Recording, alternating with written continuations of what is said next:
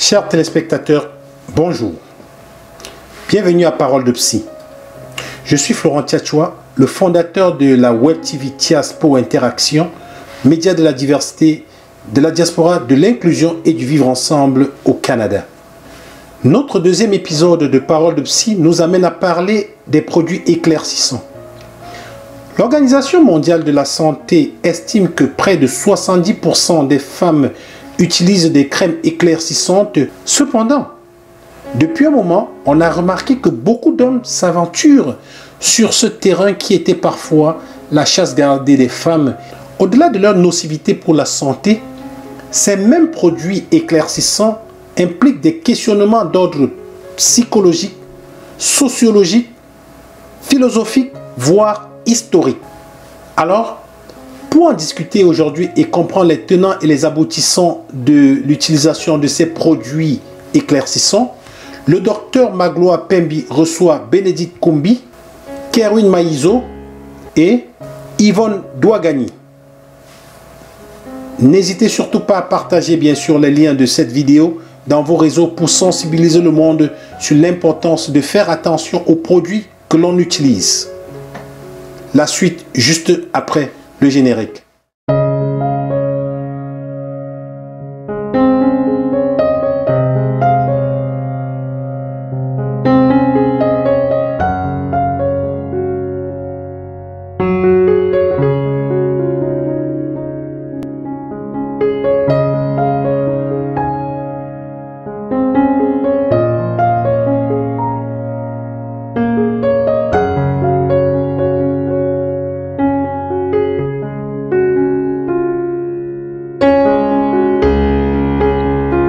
Amis à l'écoute, bonjour. C'est un plaisir de vous retrouver aujourd'hui pour Parole de Psy, qui est consacré à un phénomène qu'on observe souvent en Afrique, le blanchiment de la peau.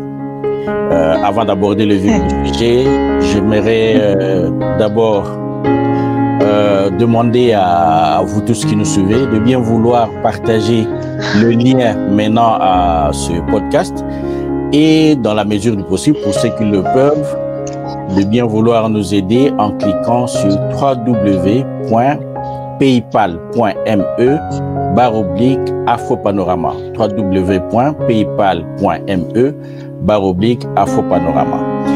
Pour parler de cette problématique de, de blanchiment de la peau, nous avons comme invité aujourd'hui euh, Madame Yvonne Douagani, depuis Kinshasa. Yvonne Douagani est professeure à la faculté de psychologie. Elle est psychologue clinicienne.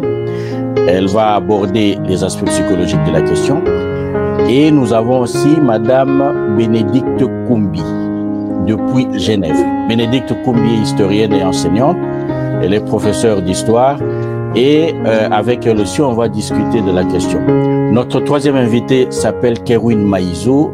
Euh, il est journaliste, chroniqueur de musique et analyste politique. Il va nous rejoindre d'ici quelques minutes si euh, les problèmes de connexion sont résolus. Et c'est avec euh, nos trois invités que nous allons discuter. Bienvenue à tous. Merci.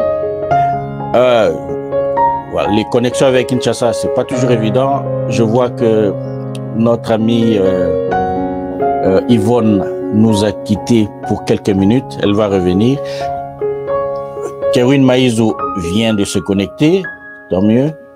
Bonjour Kerwin, bienvenue. Je viens de finir de, de vous présenter. Bonjour, euh, merci euh, de m'accepter. Vous savez, euh, je suis occupé à faire beaucoup de missions à la fois, beaucoup de choses à la fois. Donc j'avais moi-même mon direct, j'avais une grande réunion de la communauté congolaise et j'ai un autre direct et j'ai des consultances avec beaucoup de radios, ce qui justifie ces retards. vous m'envoyez, mais vraiment désolé, et à Merci Kerwin d'être là. On va aborder le vif du sujet. Je vais commencer avec vous, euh, Yvonne Douagani. Si vous devriez donner une définition du phénomène blanchiment de la peau, qu'est-ce que vous diriez?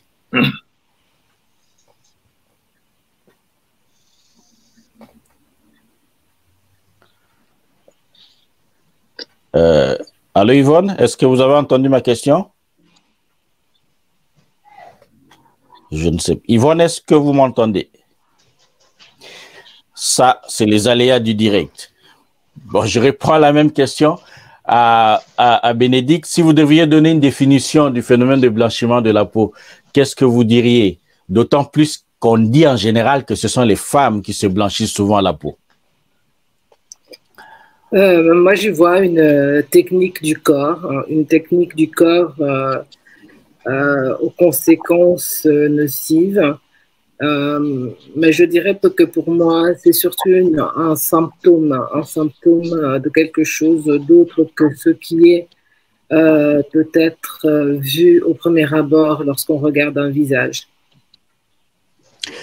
Et donc, pour vous, quand, vous parlez de symptômes, ça veut dire qu'il y a derrière une maladie. Quand on dit symptômes, c'est symptômes de quelque chose. Et qu'est-ce qu'il y aurait derrière comme, maladie? euh, Je crois que euh, peut-être pas, euh, je, je dirais peut-être pas tout de suite maladie, parce que ça serait aussi m'inscrire dans une pratique, au fond, peut-être qui n'est pas la mienne et qui est la, la, pratique médicale.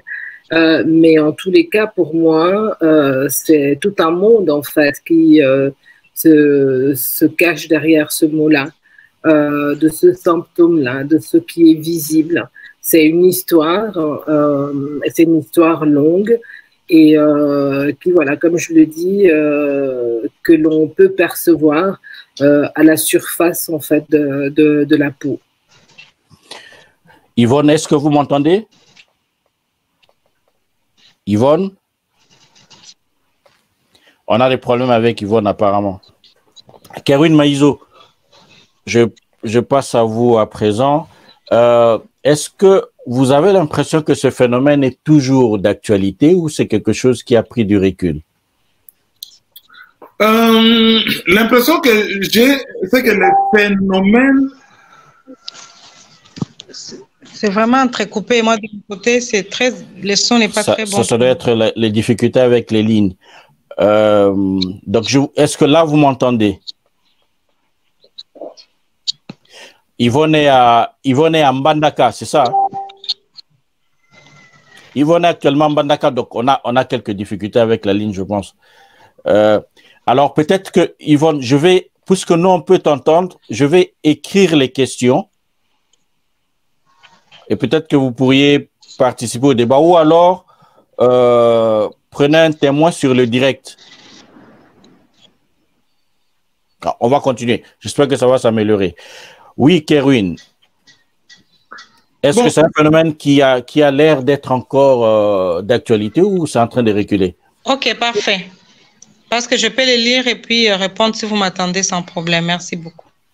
Voilà, le phénomène est toujours d'actualité, mais pas avec euh, autant d'acuité que dans le passé, parce que euh, euh, il y a eu des émissions de sensibilisation, il y a eu des conséquences de ceux qui ont commencé avec le phénomène vers les années 60 et qui ont attrapé les cancers. Donc les gens ont vu, ça servi d'exutoire, ça servi de repoussoir. Il y a certaines personnes qui l'ont abandonné. Il y a beaucoup de Congolais qui voyagent et qui prennent conscience que dans le monde, euh, on retrouve des gens de toutes les couleurs. Euh, ils sont différents et c'est pas ça qui fait vraiment l'homme. Parce que comme l'a dit euh, Madame Kumbi, euh, c'est que les décapages de la peau, c'est pas qu'un phénomène superficiel où quelqu'un utilise des produits pour éclaircir son teint. Mais c'est un problème plus profond, c'est un problème psychologique, et c'est même que c'est un problème historique.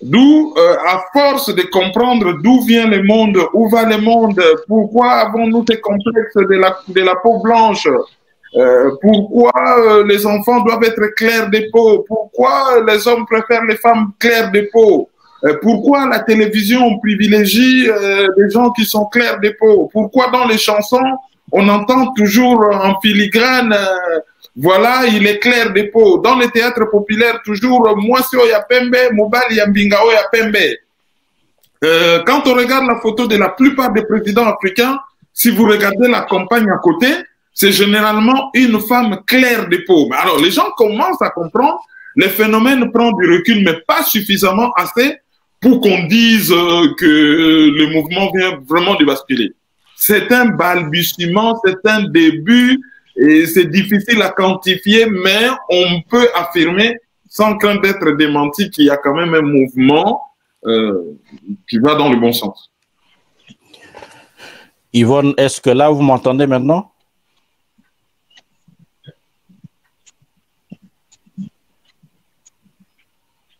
Ça, a l'air très, difficile. C'est difficile la ligne avec Yvonne. Bénédicte, je vais revenir à vous. Euh, a, quelque part brossé un peu le tableau et il aborde la question de, des origines historiques de ces pratiques. Qu'est-ce que vous pourriez nous en dire? mais je crois que, bon, peut-être une des choses importantes à dire au départ, et puis qu'il est nécessaire aussi de comprendre par rapport à, ce phénomène de blanchiment euh, de l'apparence, c'est que c'est pas une pratique déjà qui est exclusive à la population noire. Euh, c'est certain qu'ici on parle de l'Afrique, on est concerné, mais c'est un phénomène qu'on retrouve euh, euh, dans plusieurs pays du monde. Euh, on a ce phénomène en Asie, euh, on l'a aussi en Europe, on l'a en Afrique, en Amérique et puis donc au Moyen-Orient. Et c'est un phénomène, c'est vrai, assez complexe à analyser parce qu'il est, je crois, imbriqué dans des multiples justement problématiques. C'est pour ça que je parlais de symptômes. On a la surface de la peau qui dit une chose, mais qui est en fait en réalité un concept.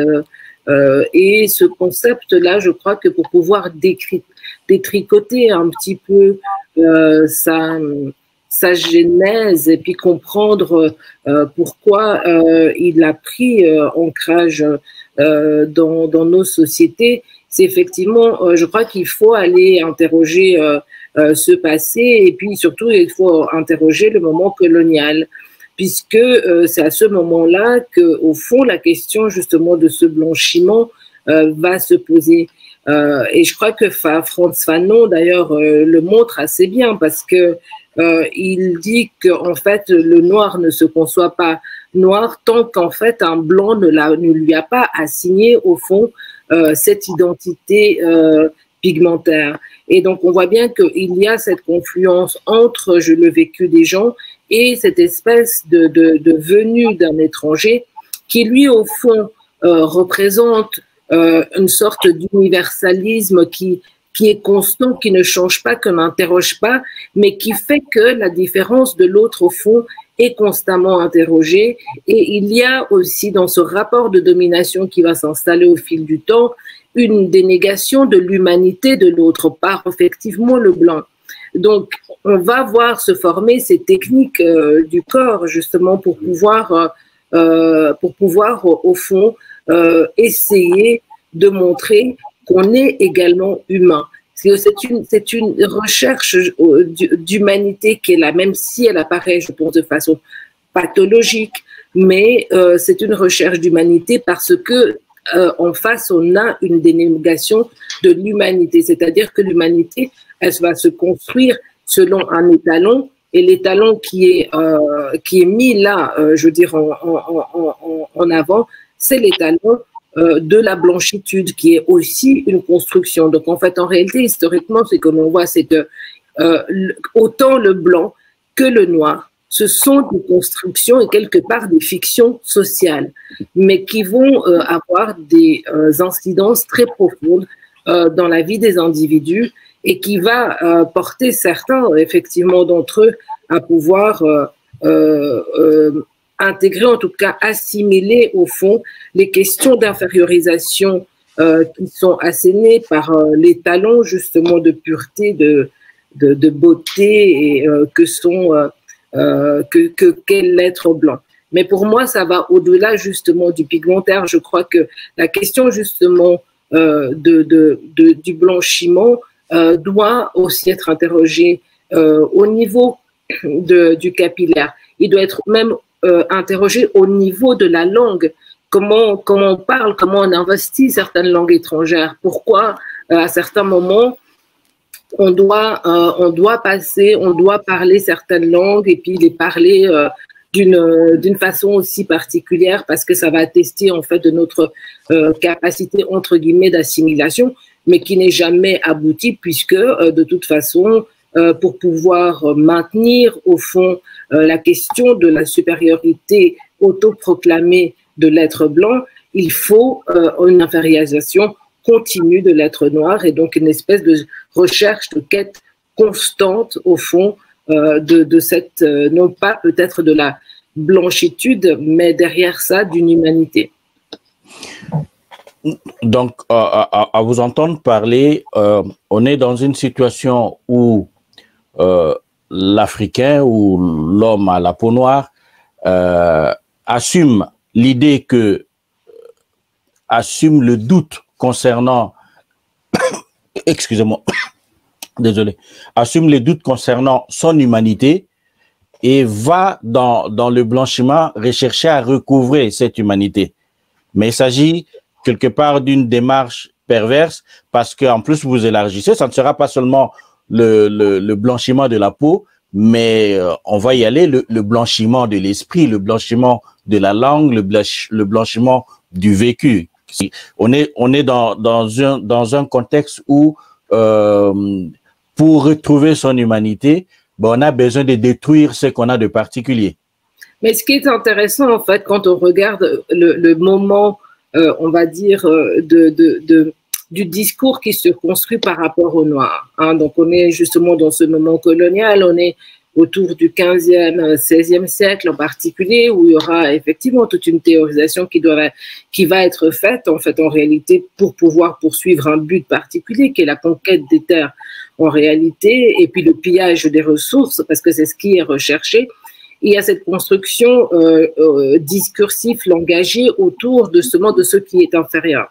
Et ce qui est intéressant aussi, c'est que quand on regarde la société d'ancien régime en France, durant cette période, 16e, 17e siècle, on a, on a un discours, on a ce discours aussi justement sur la question de la blancheur de la peau.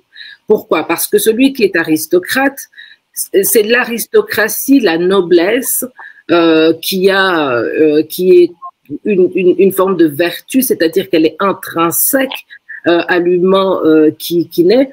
Cette, cette noblesse, elle se donne à voir d'abord par la peau, c'est-à-dire que ce sont des gens qui doivent être extrêmement blancs. C'est pour ça qu'on parle de sang bleu. C'est parce qu'on est extrêmement blanc et qu'on peut voir les veines qui sont bleues et qui différencient ces individus-là de ceux qui travaillent justement dans les champs et qui sont tannés par le soleil. Et donc leur peau, au fond, est un marqueur euh, social également et qui, qui en fait, euh, augure de leur infériorité. Et, et c'est intéressant de voir que c'est sous cet ancien régime français que l'on a aussi ce discours justement par rapport aux Noirs qui est en train de se développer au même moment. Quand on regarde certains des manuels euh, des gantiers parfumeurs, parce que c'était eux qui faisaient euh, les, recettes à cette époque-là, on peut retrouver pratiquement toutes les recettes qu'on peut euh, voir aujourd'hui, des fois que les gens partagent. Hein.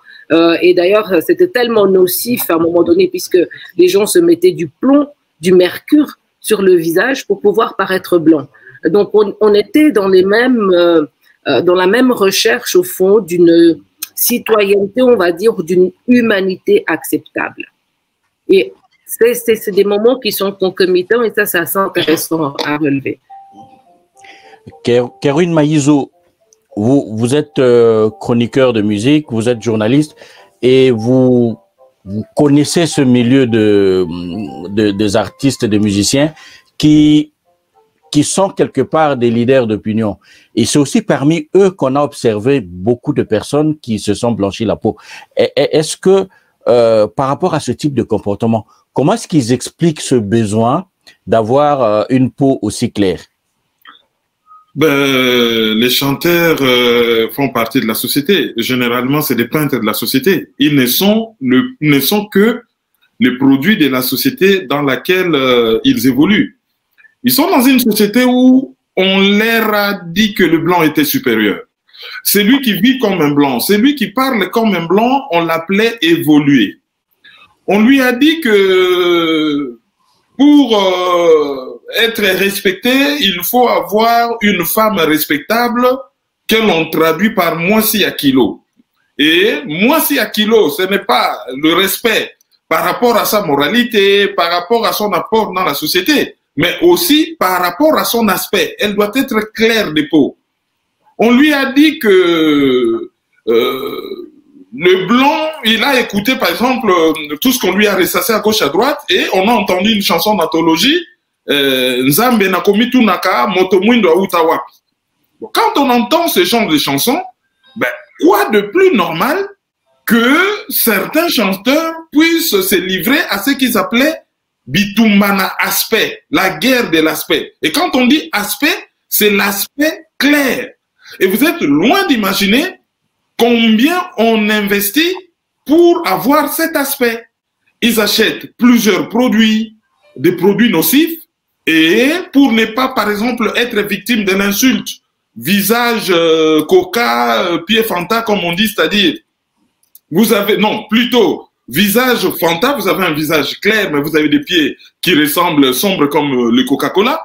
Alors, ils, ils en sont arrivés à dormir avec du ciment. Ils mettaient du ciment qu'ils enroulaient d'un sachet et les matins, la peau tombait comme un serpent qui mue.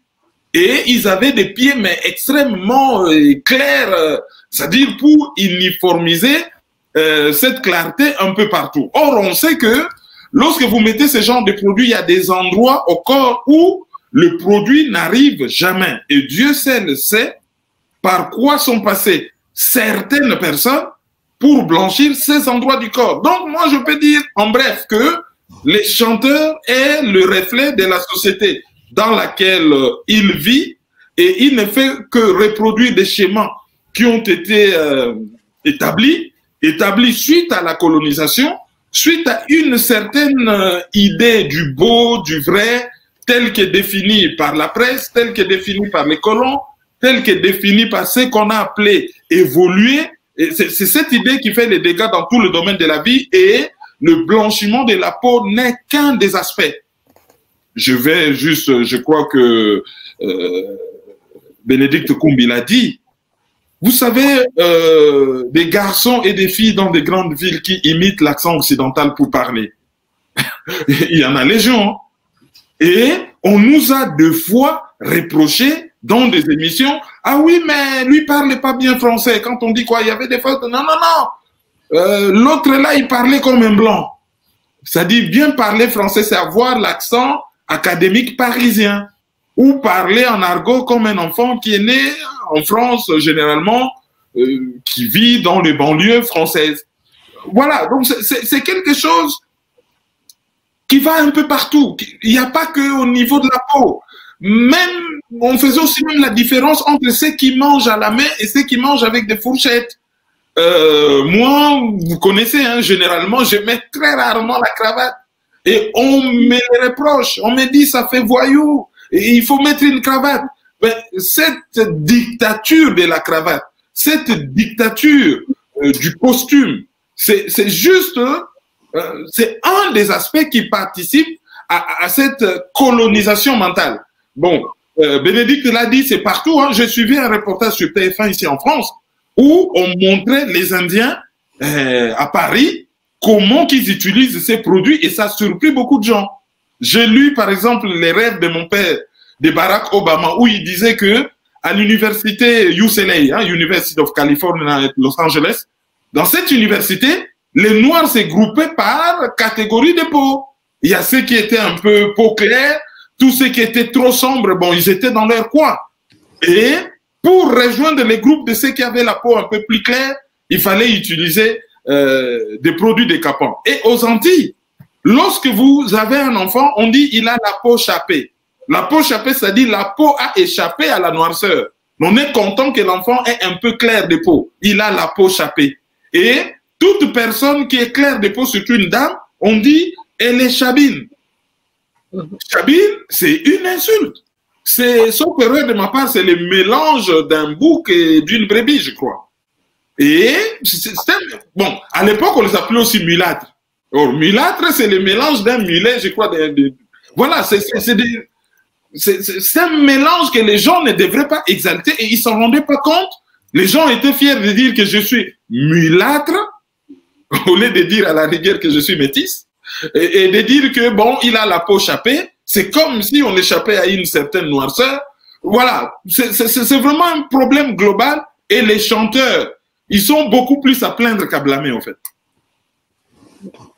Oui, euh, Bénédicte évoquait tout à l'heure le, le, le, le, fait qu'il y avait euh, une identification de classe aussi liée à, à, la couleur de la peau. Et, et, donc, évidemment, les classes les plus élevées, ce sont les classes avec la peau la plus claire.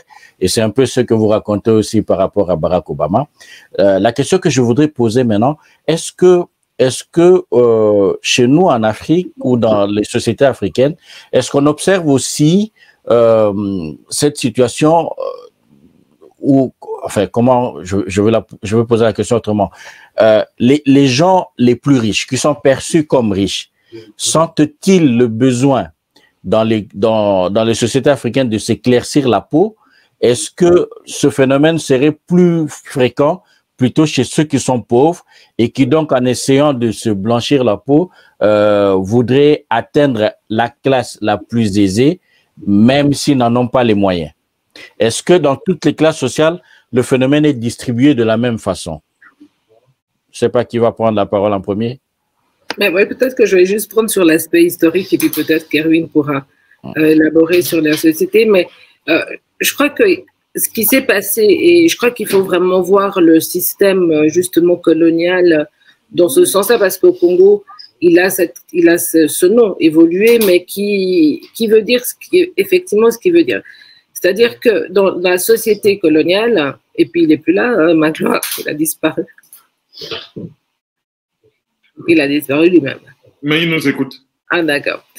Mais euh, dans la société coloniale, effectivement, il y avait toutes ces questions, euh, il y avait toute cette gradation euh, des noms pour pouvoir qualifier les individus. Justement, pouvait être le nègre bossal, le, le, le chabin, mais tout ça, effectivement, ça, ça, ça, relève de cette catégorisation qui, qui correspond au fond à une hiérarchie parce que euh, celui qui est euh, métis dans une société coloniale, euh, il est à la fois, je veux dire, c'est presque un, être liminaire, c'est-à-dire qu'il est entre les deux, il est en, entre le, noir indésirable, mais il est aussi entre le, le, le blanc euh, désirable. Donc c'est c'est un peu un, un personnage euh, vraiment qui peut être source de vraiment beaucoup de confrontations dans la société parce que euh, ce que va faire le blanc pour pouvoir continuer justement à, assujettir euh, euh, le noir, à pouvoir lui imposer cette idée de sa supériorité, c'est qu'à un moment donné, il va donner aussi du pouvoir d'une certaine façon et surtout économique au mulâtre au détriment euh, du, du, du, noir. Et ce qui va se passer, c'est que la confrontation, elle va être médiatisée d'une certaine façon. Ça sera plus une, confrontation du noir au blanc directement, mais ça sera du noir au métis. Donc c'est un peu une division aussi pour mieux régner.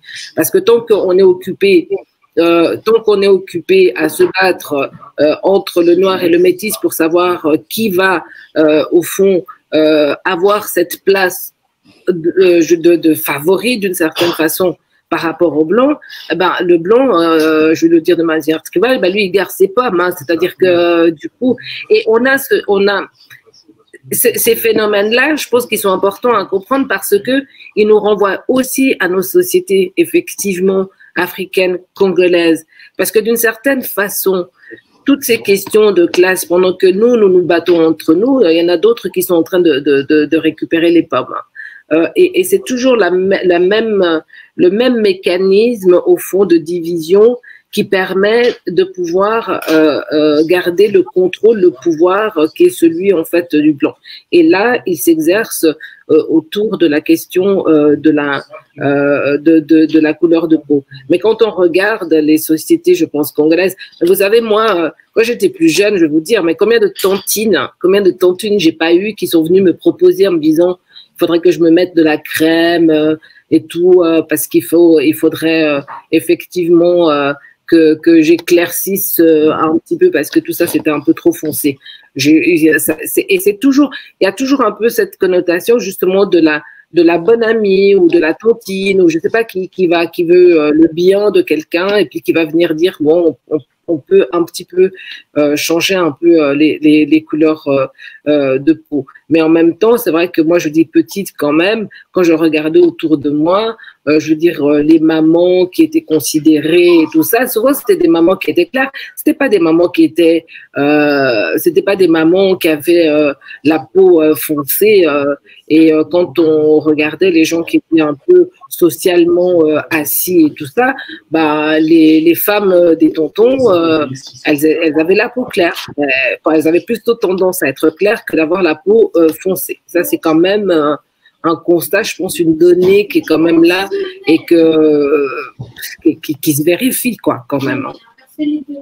Voilà, moi je répondrai à la question euh, lorsque Magloire euh, parlait de la, euh, des, riches euh, qui auraient, est-ce que les riches auraient tendance à s'éclaircir la peau ou pas Moi je dirais le problème ne se pose pas beaucoup plus en termes des riches pauvres, mais ça se pose beaucoup plus en termes de quelqu'un qui a accès aux connaissances. Employons le terme entre guillemets intellectuel et c'est lui qui a moins accès aux connaissances. Parce que les riches, quelle que soit la couleur de sa peau, il est respecté entre guillemets par son, ses avoirs, par son argent, par ses moyens. Il est moins complexé parce qu'il sait que noir ou pas noir, il sera respecté et il pourra conquérir tout ce qu'il veut conquérir comme euh, femme ou homme. Hein, cela dépend de quel côté on se trouve. Donc, le problème des complexes de la couleur ne se pose pas. Bien qu'il a les moyens de, de, se, de s'administrer toutes sortes de soins pour atteindre les standards de beauté qu'il semble convenir à sa classe sociale.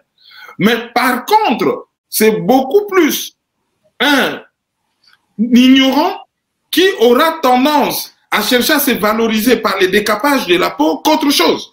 Alors, maintenant, il faut faire d'autres nomenclatures.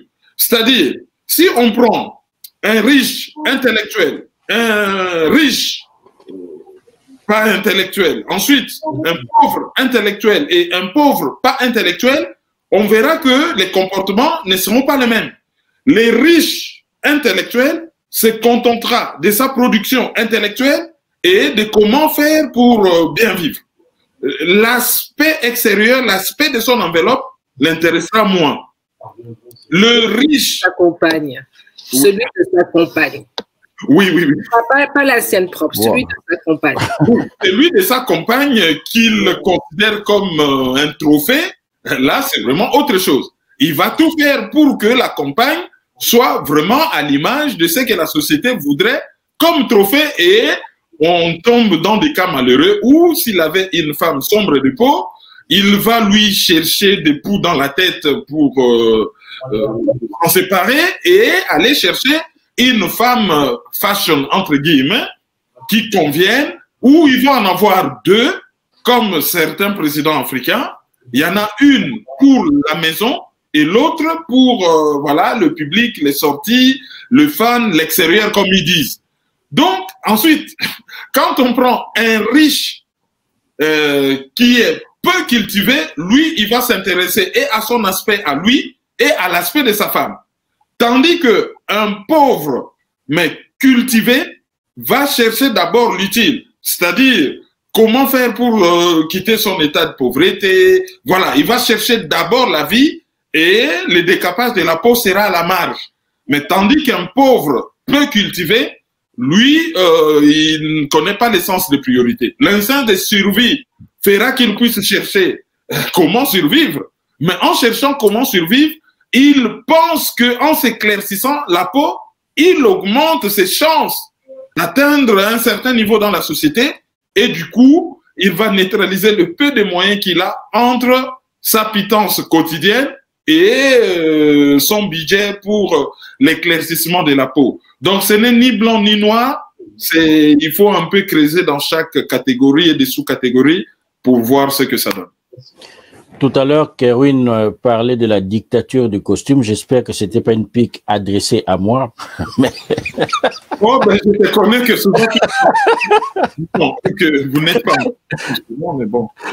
Moi, c'est souvent euh, costume demi-Dakar, comme on dit. Et puis De toute façon, euh, le, le, lapsus de Kerwin euh, le trahit un peu. Donc, dans la vie, on se connaît, on se tutoie. Mais là, on est, mm. on est devant le public. On va faire un effort qui, mm. qui n'est pas évident. On va se vouvoyer. Oui, oui.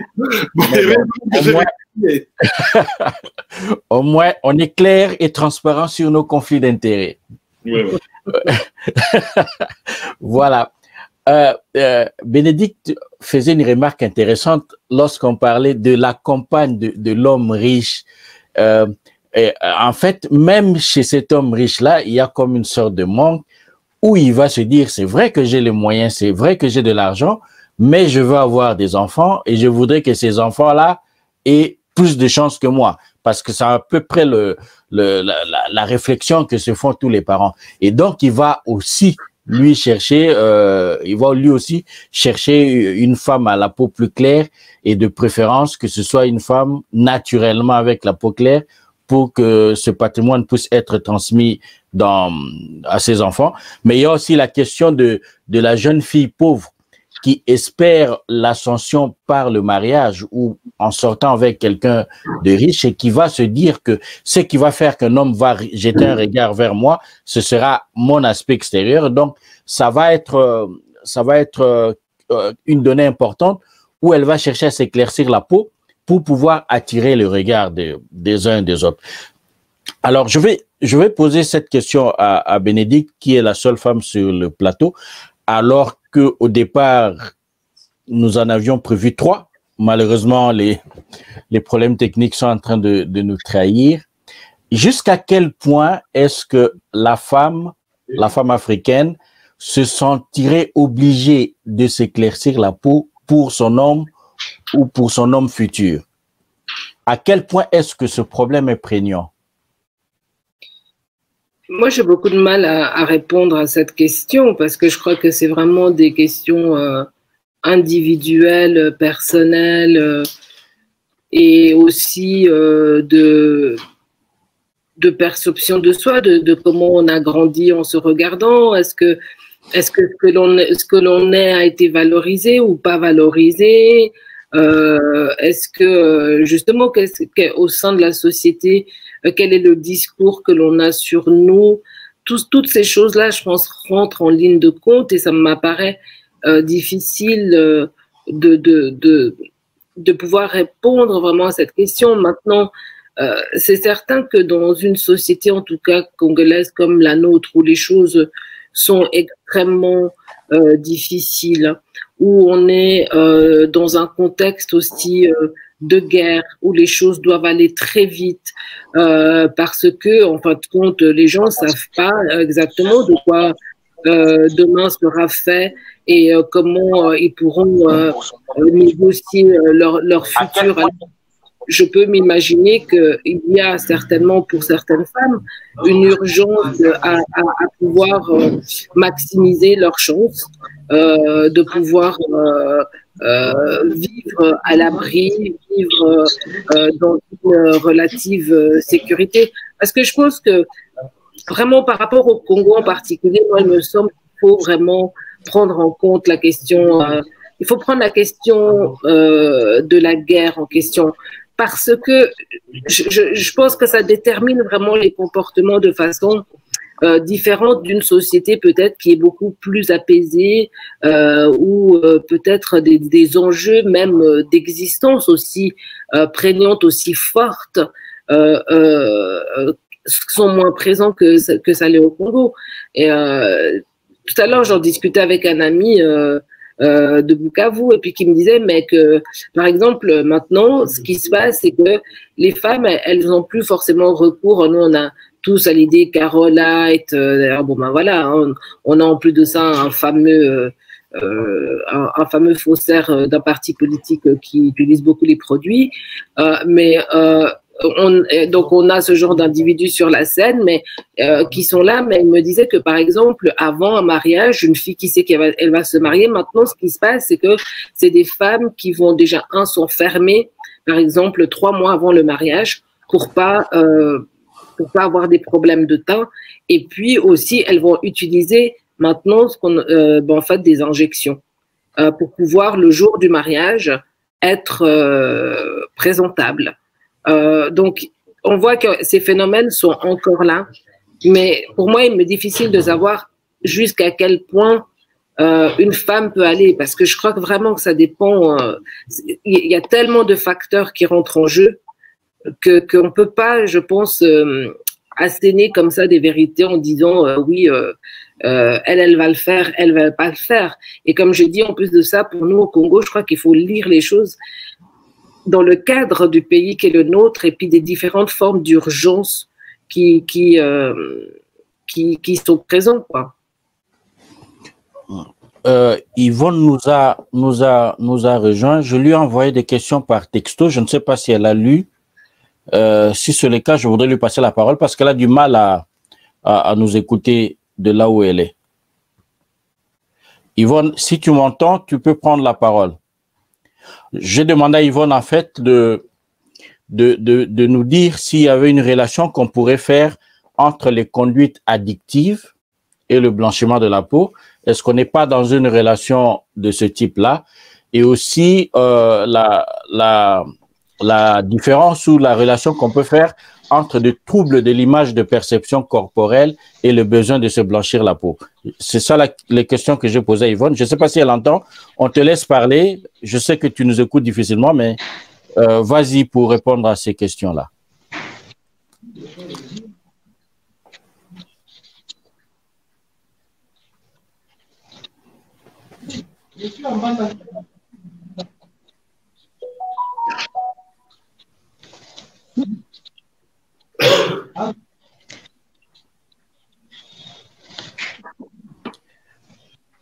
Euh, bon. Tout à fait. Je viens de vous rejoindre. J'ai quelques soucis techniques. Et euh, je vais rebondir sur les deux questions que Dr Magloire vient de m'envoyer. Le lien entre euh, l'addiction et les blanchissements de la peau, ainsi que le lien entre l'image que l'homme ou la femme a de lui-même, ainsi que les blanchissements de la peau. Je préfère commencer par la deuxième question parce qu'à mon avis, elle est la, la plus importante. L'image de soi joue grandement sur euh, les débuts, les débuts de, de ces phénomènes. Parce qu'après, quand les, les, femmes généralement ou les hommes sont lancés là-dedans, c'est un peu difficile d'arrêter parce qu'il y a beaucoup de répercussions sur le plan physique. Mais pourquoi on commence, pourquoi on veut changer, pourquoi on veut paraître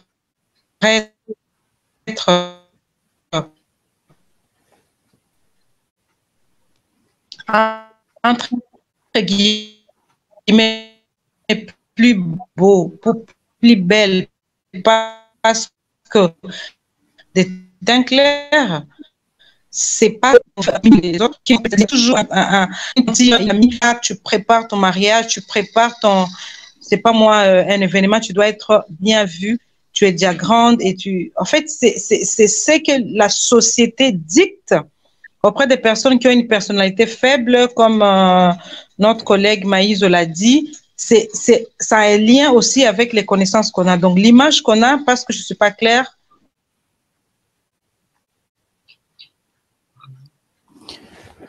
Voilà, c'est, c'est dommage avec. Euh, les connexions sont difficiles avec euh, la RD Congo et surtout en plus quand on a un Mbandaka.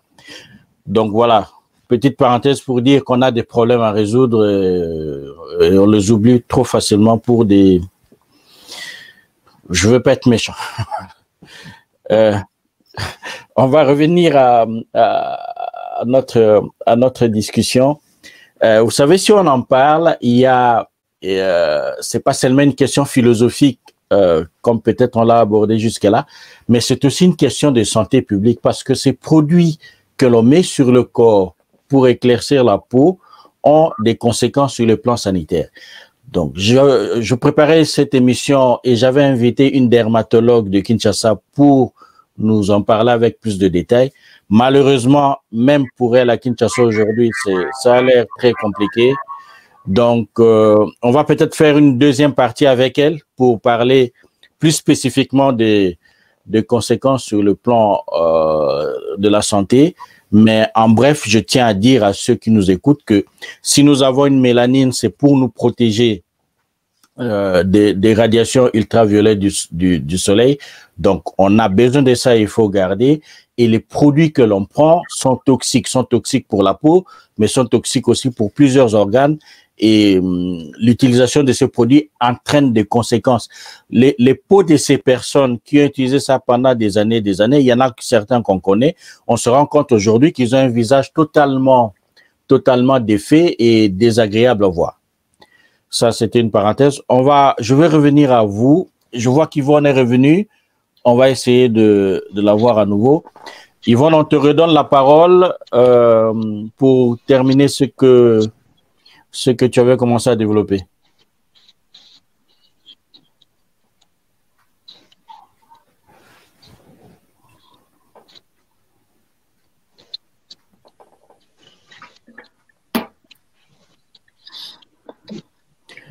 Est-ce qu'Yvonne, est-ce que tu nous entends?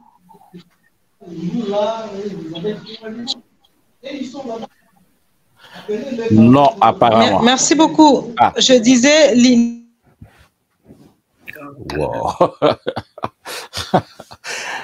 Peut-être qu'il faut lui donner un code quand elle peut parler.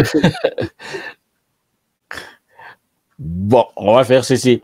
On va essayer d'évoluer et on consacrera les dernières minutes à Yvonne pour, pour qu'elle dise un peu. Je pense que c'est important de, de voir euh, la dimension psychopathologique du, du, du, phénomène. Um, Maïzo, je vais, je vais revenir à vous.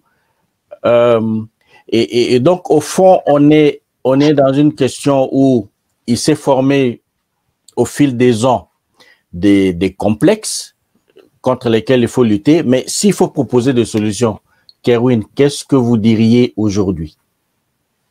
Ben, La première solution, ça serait l'éducation.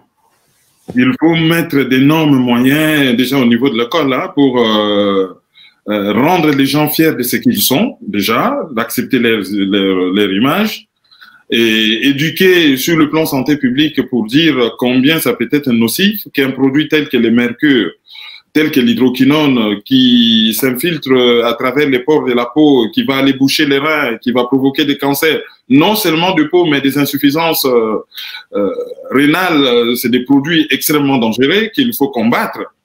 Vous savez, ici en Europe, par exemple, dans beaucoup de produits, en Belgique, en France, l'hydroquinone est interdite.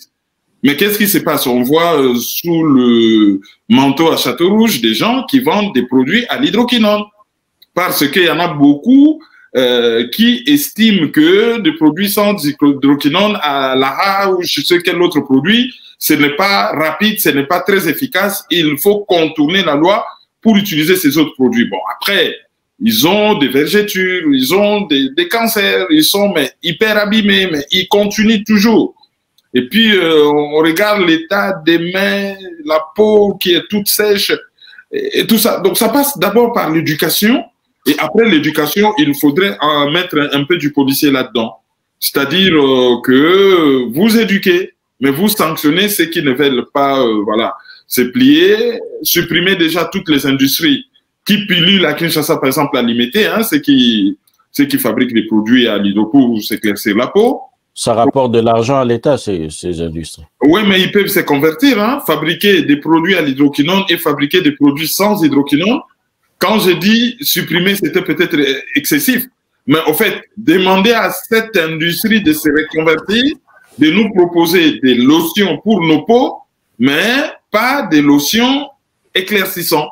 Éliminer de la télévision la publicité avec des produits éclaircissants, euh, faire des choses, euh, provoquer un électrochoc au niveau de la population. On sait qu'à une époque, avec le concours The Voice, la Grande-Bretagne avait élu une femme qui sortait des normes. Elle avait des rondelettes, elle était différente.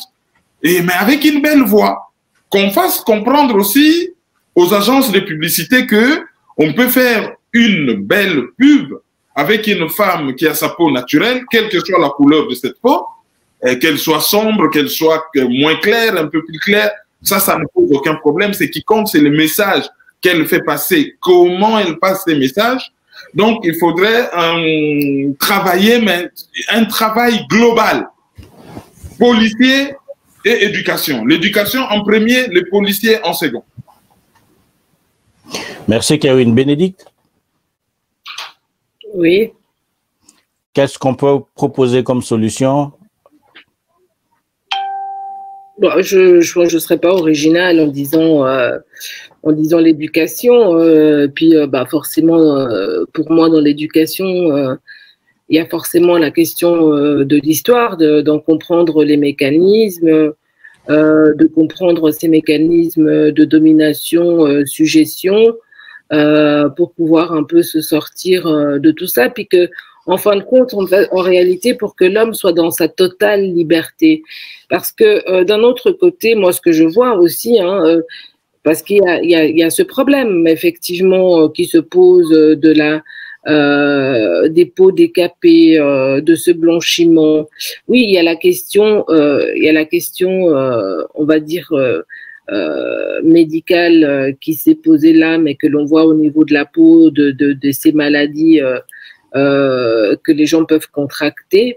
Euh, mais je crois bah, dans les maladies, il faut aussi considérer la maladie mentale aussi parce que je pense que euh, c'est-à-dire que ce qu'il faut comprendre, c'est que le racisme rend malade. Le, racisme rend les gens malades. Et ça, c'est, je crois qu'une des, choses que, le monde doit comprendre, que nous devons comprendre, que ça nous, ça abîme parce que ça, ça nous met dans des positions où euh, effectivement nous ne savons plus que nous, nous sommes, parce que le racisme ne s'accompagne pas seulement du fait de nous assigner une, une identité, euh, on va dire, euh, pigmentaire, et puis de, de, de, faire de nous des symboles, des repoussoirs, le négatif de ce qui est, euh, de ce qu'est l'humanité, mais euh, ça nous coupe aussi de tous les ressorts qui se, que l'on pourrait euh, utiliser, avoir recours pour pouvoir nous maintenir en tant qu'humains. Et ça, j'entends la culture.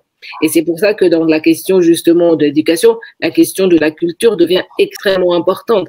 C'est pour ça que nous devons nous ne pouvons pas galvauder nos cultures, nous ne pouvons pas en faire des cultures au rabais, nous ne pouvons pas euh, désirer, en fait, en réalité, promouvoir aussi des gens qui sont en train de rabaisser nos cultures, parce que nos cultures, dans ce sens-là, ne sont plus des moyens de relais, que ce soit pour les jeunes ou pour les plus vieux, de pouvoir avoir une colonne vertébrale. Et quand vous avez coupé tout ça, forcément que vous allez aller vous chercher des modèles. Quand on tue les dieux des gens, ils vont s'en construire des autres, ils vont essayer de faire euh, avec cela. Donc oui, la culture et, et, l'éducation, elle est extrêmement importante.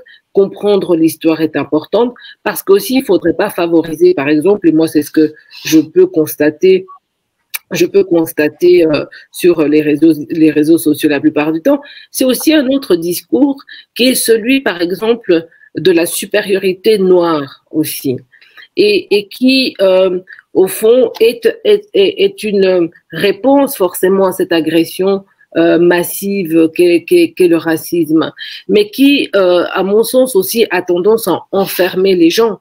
Parce que du coup, pour beaucoup d'entre eux, ça s'arrête à quoi? À l'Égypte antique. Et puis, excusez-moi, mais aujourd'hui, les pyramides, elles sont plus en train de se bâtir. Donc, il faut arrêter avec les pyramides au bout d'un moment.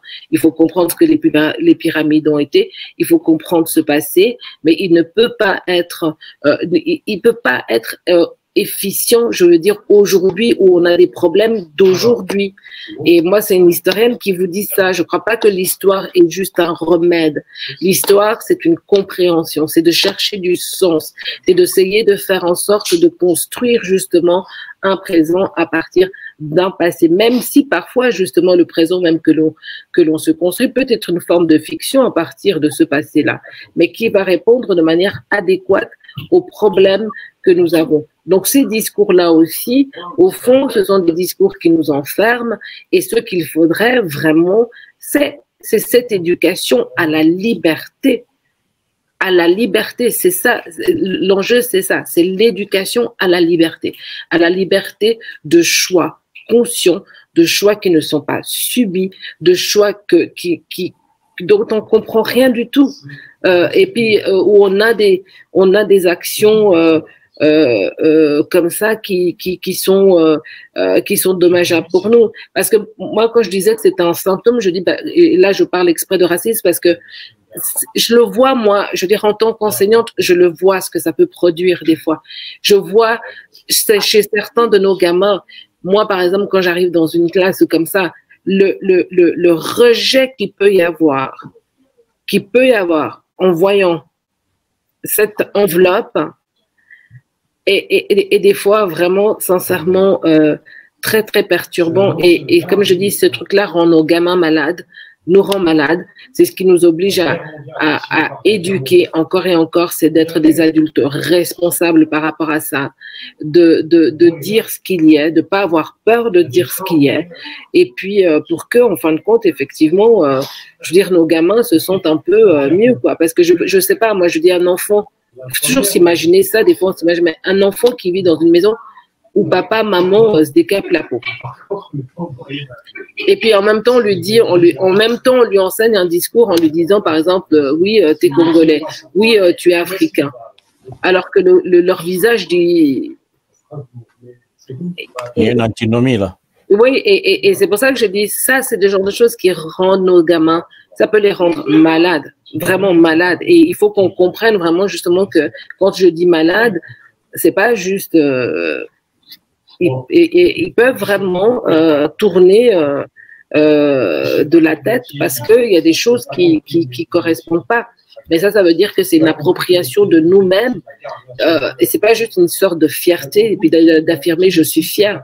Mais l'affirmation de la fierté, c'est agir pour que ce que l'on est euh, soit respecté. Et, et, ça passe par nos êtres, ça passe par nos pays, ça passe par le fait d'être exigeant justement par rapport à la vérité, par rapport à ne pas magouiller. C'est tout ce genre de choses. Parce que, euh, comme je disais, c'est ce monde-là, ce, ce, monde qui se cache derrière, euh, derrière notre peau. C'est ce discours, le discours d'infériorisation. Vous êtes quoi, vous les Noirs? Vous êtes des violents, vous êtes des voleurs, vous êtes des menteurs, vous êtes des gens incapables. Et si nous favorisons dans nos manières de faire, dans nos manières de dire ces questions-là, incapables, voleurs, et tous tricheurs et tout ça, ça va très loin. On peut pas, on peut, on pourra toujours avoir des discours, on pourra toujours dire oui, il euh, faut éduquer les gens, mais c'est en profondeur que ces choses-là doivent se faire. La, la, question du blanchiment de la peau, on l'a vu tout au long de l'émission, s'inscrit dans un cadre général en fait. C'est que le, le sujet africain a besoin pour se sentir humain, pour se sentir dans la communauté des hommes, de se blanchir. Il va se blanchir la peau, il va se blanchir l'esprit, il va se blanchir la langue. C'est une question, c'est une question globale. Et pour s'en sortir, il faut connaître le mécanisme par lequel on est arrivé à, à cette situation euh, le mécanisme lié à l'époque de la colonisation, mécanisme lié au racisme ambiant, mécanisme lié à l'idée même qu'on se fait de la beauté. La beauté est tout sauf noir. Et c'est tellement entré dans, dans, dans les têtes des gens, c'est que au final, quand, quand quelqu'un te dit moi j'aime les femmes à peau claire, on ne sait pas très bien à quel point il est suffisamment libre pour dire qu'il l'aime ou plutôt il est en train de répondre à une injonction euh, contextuelle ou, à une injonction globale qui veut que ben, on est normalement attiré par ce qui est beau et par définition, ce qui est beau n'est pas noir. Et donc, absolument, on va aller du côté du côté de la blancheur de la peau. C'est une euh, c'est une grosse problématique.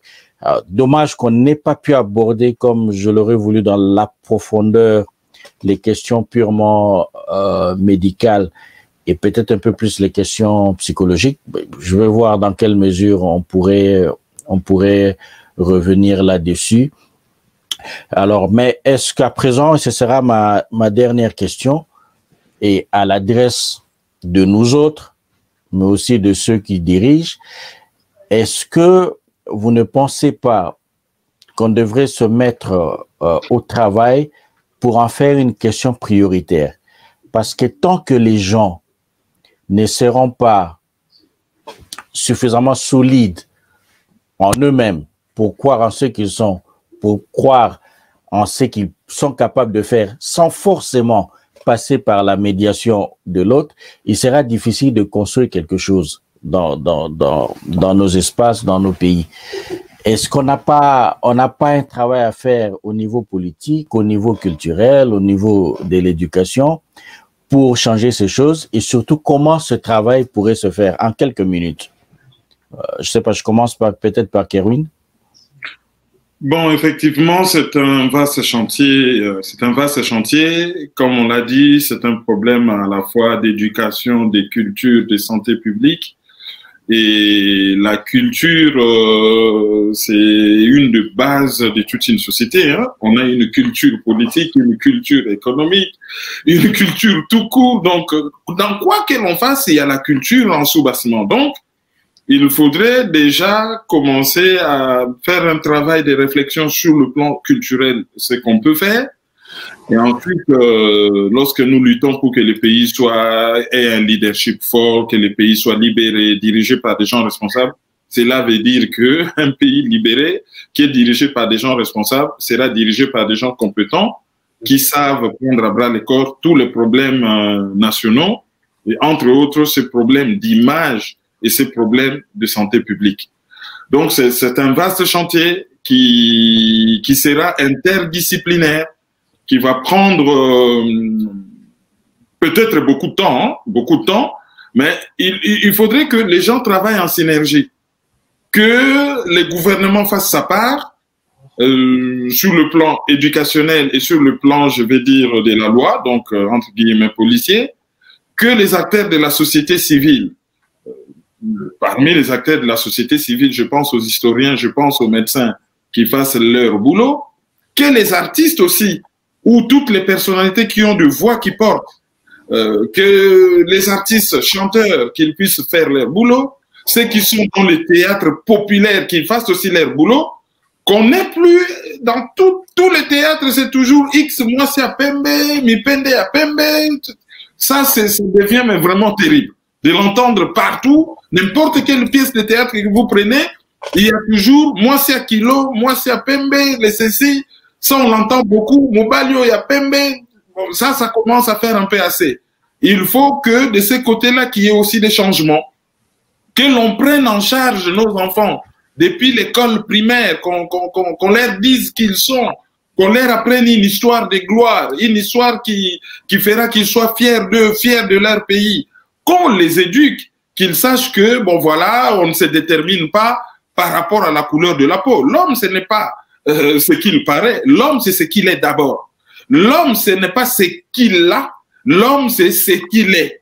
D'abord la voix, d'abord l'être, pas le paraître, mais l'être, pas la voir, mais toujours l'être. C'est l'être qui détermine ce qu'est qu'un être humain. Donc, c'est un travail multidimensionnel de longue haleine ben, si on commence aujourd'hui, dans quelques années, on pourra dire que voilà, on a réussi notre pari. Bénédicte Je pense que la question, elle est, elle, est, elle est tout à fait valable parce que je crois qu'elle ouvre, euh, elle ouvre justement euh, ces différents champs, comme vient de dire Kerwin, c'est-à-dire que c'est quelque chose de pivot parce que ça nous interroge, oui, dans notre humanité, mais ça nous, ça nous interroge sur le politique, ça nous, ça nous interroge sur justement euh, nos pratiques euh, culturelles, pourquoi elles sont pas efficientes, pourquoi le gouvernement y marche pas. Et, et ça, c'est, voilà, ce sont vraiment, je pense, des questions de fond euh, que les gens peuvent prendre à bas le corps pour pouvoir réfléchir les choses. Et je vais peut-être faire une boutade, excusez-moi, euh, de, de, d'introduire cette chose-là comme ça dans votre émission, mais sincèrement, quand vous commencez à parler de la question euh, de, de, de, de, la peau, euh, de, de, les questions de domination, les questions de racisme, c'est un peu difficile de venir dire après Fachi Béton. Hein. C'est un peu difficile. euh, parler d'autre chose. Hein. Donc, non, pour dire, pour dire que voilà, c'est parce que ces questions-là, ça amène à ça. On peut pas s'arrêter à des, des choses un peu, euh, voilà, quoi. si ce n'est peut-être dire prendre le béton pour se décaper la peau, mais en même temps, c'est voilà, passé de mode. Euh, donc, euh, voilà. Non, mais c'est des questions essentielles et puis euh, c'est vrai qu'il faut les mettre sur la table parce que ça nous permet d'ouvrir des, des, chemins et puis euh, de revenir, je crois, euh, à un, un, débat de société qui devrait être le nôtre et qui est le nôtre aujourd'hui au Congo. C'est qu'est-ce qu'on a comme État, qu'est-ce qu'on veut comme État, parce qu'on sait que c'est dans cette enveloppe-là en particulier que nous pourrons, euh, nous, Congolais, euh, euh, et puis, oui, les autres Africains, si on peut les, les, inspirer, nous développer. Et si cette enveloppe, nous, continuons à, la, à la malmener, nous continuons à ruser, à mentir, à faire des hypocrites et puis tout ça, ben, il y a, bientôt on va mettre des, des, des, des on va, on va mettre, faire des piqûres à des bébés pour qu'ils deviennent plus clairs. Hein, c'est tout. Merci Bénédicte Kouminjoko, merci Kerwin Maïzo. C'était un plaisir d'avoir cette discussion. On va résumer avec cette phrase que je vous emprunte à l'un à l'autre. C'est qu'on est, c'est pas, c'est pas l'apparence de la peau. Il faut vraiment qu'on dépasse cette idée-là. Et c'est, même l'idée qui a derrière le, le racisme, c'est de réduire l'individu à son apparence et tirer une conclusion, ben, il a la peau noire, donc il est ceci, il est cela. Il a la peau blanche, donc il est ceci, il est cela. On doit être au-delà de tout ça et dans notre société, on doit travailler pour changer les choses. Déjà, au niveau des cellules familiales, chacun d'entre nous doit faire ce qu'il peut pour pour éviter euh, cette problématique-là et pour essayer d'éduquer les enfants dans le bon sens. Et en même temps, il faut vraiment qu'il y ait de, de, programmes au niveau national, au niveau euh, des programmes conduits par le par le gouvernant pour éduquer les gens et changer les choses. Ça passe par, par un changement des programmes scolaires et ça passe par la nécessité dans les programmes scolaires de poser ces, ces questions-là et, et, ça passe aussi par des, des, des, des décisions, et ça c'est des décisions de gouvernement. Dans toutes les capitales africaines, quand vous vous promenez, vous avez d'immenses panneaux de publicité sur lesquels on a on fait la publicité de, des savons éclaircissants ou de lotions éclaircissantes. Mais ça, c'est une décision qu'un gouvernement peut prendre pour euh, arrêter cela. Donc ça, c'est un travail qui doit être fait. On va voir dans la mesure du possible comment faire remonter ça le plus loin possible, surtout auprès de ceux qui décident, pour qu'on en fasse une priorité nationale. Parce que je le rappelle, au-delà des questions philosophiques, au-delà de tout ce qu'on peut dire, au-delà des questions psychologiques, ce sont aussi des questions de santé publique. Ces produits sont toxiques ces produits entraînent la mort. Autant ils détruisent la peau et tuent cette peau et d'une certaine façon tuent notre être, autant ces produits sont dangereux parce que physiquement, ils entraînent des conséquences sur le plan sanitaire qui sont néfastes. Merci à Bénédicte, merci à Kerwin, merci à Yvonne qui a eu de grosses difficultés pour, pour se connecter, c'est dommage. Euh, on va voir euh, dans quelle mesure on pourrait euh, réaliser peut-être notre numéro. Elle aurait un peu plus de temps, un peu plus d'espace pour, pour pouvoir s'exprimer. Bah, juste avant que vous arrêtez, pour une fois, parce que vu qu'en tant que Congolais, souvent on est juste dernier en tout et puis on est toujours mauvais en tout, je voulais juste dire qu'en en, termes de, de, blanchiment de la, de la peau, le pays en, en ce moment qui est vraiment le premier tout en haut de la liste, c'est le Nigeria. Oui. Oui, absolument. C'est pas le Congo. Et euh, il y a donc il y a, y a, un monsieur là, je sais plus que s'appelle Pale, euh, et, et c'est assez terrible parce que euh, justement euh, il a il y a il y a, y une idée euh, de d'un peu de jet set associé à à cette à la blanchitude, à la blanchitude et qui semble passer comme une lettre à la poste. Merci Bénédicte.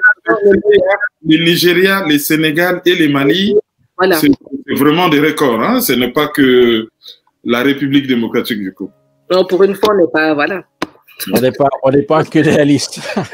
et ceux qui posent des questions à la maternité, euh, moi, Nabota Mikuler Ninaza Pembeto Mwindu, on a beaucoup entendu cette question dans les maternités. Sachez que cette question est souvent malvenue. On ne dit jamais ça d'un bébé. Mm. Merci beaucoup. Et puisqu'on parle des anecdotes, vous, vous, connaissez la chanteuse française qui vend le plus d'albums actuellement, le plus de chansons, c'est Aya Nakamura. Je pense que, j'espère que je n'écorche pas son nom. Oui, Aya Nakamura. Aya Nakamura a, a, dit une fois qu'on lui avait demandé au début de sa carrière de se blanchir la peau parce qu'avec euh, l'aspect qu'elle avait là, ce serait difficile de percer dans le showbiz. Elle a refusé et on a vu aujourd'hui qu'il n'y a personne qui vend autant qu'elle. Donc, ce qu'on fait quand c'est bien, les gens ils vont, ils vont y aller et les gens se permettez l'expression, se foutent de, de, la couleur de votre peau. Et vraiment, il faut être euh, tordu pour ne pas la trouver jolie. Je parle en tant qu'homme. C'est bien voilà. C'est l'homme que je suis, confirme.